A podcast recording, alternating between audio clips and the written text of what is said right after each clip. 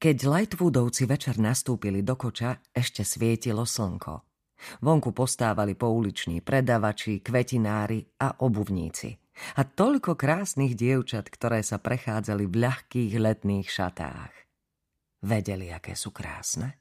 Pozreli na Annu a všimli si, ako na ne hľadí? Jej brat Christopher do nej v koči jemne narážal. Mám pocit, že táto cesta do inštitútu je nejaká dlhá, poznamenal. Nejdeme do inštitútu, upozornila ho Anna. Alebo áno? Ideme na večeru s inkvizítorom, povedal otec. Ha, zamrmlal Christopher a ako vždy sa zahlbil do vlastných myšlienok. V duchu určite niečo vymýšľal alebo počítal. Anna bola v tomto ohľade podobná ako brat. Obaja sa túlali v myšlienkach. Bridgetokovci bývali vo Fitzrovii, kúsok od Cavendish Square. Ich dom bol pekný a rozľahlý. Farba na čiernych dverách sa leskla, ako by bola ešte mokrá a vonku stáli elektrické svetlá.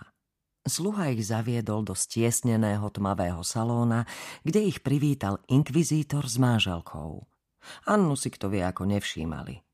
Spolu s Christoferom zdvorilo sedeli na tvrdých stoličkách a svojou prítomnosťou trocha spríjemňovali túto pochmúrnu udalosť. Konečne zaznel gong ohlasujúci večeru a všetci sa presunuli do jedálne. Anna s Christoferom sedeli na vzdialenom konci stola a oproti ním bolo pripravené prázdne miesto. Anna jedla špargľovú polievku a civela na obraz lode na stene – Loď s horiacimi sťažňami sa zmietala v búrke, ako by sa mala každú chvíľu potopiť. E, počuli ste, že v garde stavajú portál? Opýtal sa inkvizítor Anniných rodičov. Ach jaj, pokrútila hlavou pani Bridstoková. Je to dobrý nápad? Čo ak tam portál vpustí démonov? Anna závidela lodi na obraze a všetkým, čo sa s ňou potopili. Pravda, že, pokračoval monotónne inkvizítor. Netreba zabúdať na otázku peňazí. Konzulka zamietla návrh vytvoriť oficiálnu menu Idrisu. Múdre rozhodnutie, naozaj múdre. Ako som už vravel, ospravedlňujem sa, že meškám. Ozval sa hlas. Vo dverách jedálne stálo dievča z hruba vanninom veku v tmavomodrých šatách.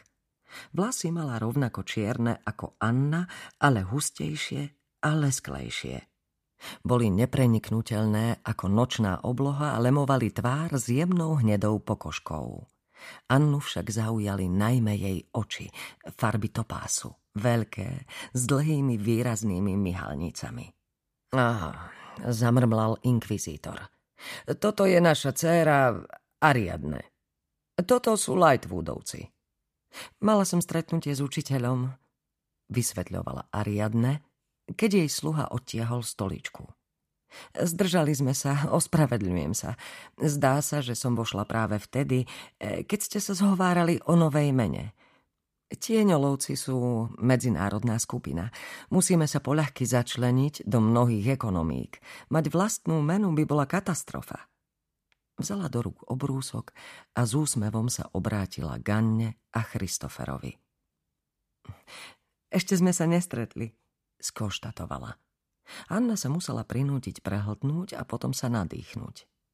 Ariadne bola iná ako ostatní ľudia, vrátane tieňolovcov. Vyzerala, ako by ju stvoril sám aniel. Anna Lightwoodová, predstavila sa. Christopher si naberal hrášok vidličkou a netušil, že oproti nemu sedí bohyňa. A toto je môj brat Christopher. Občas je trocha roztržitý.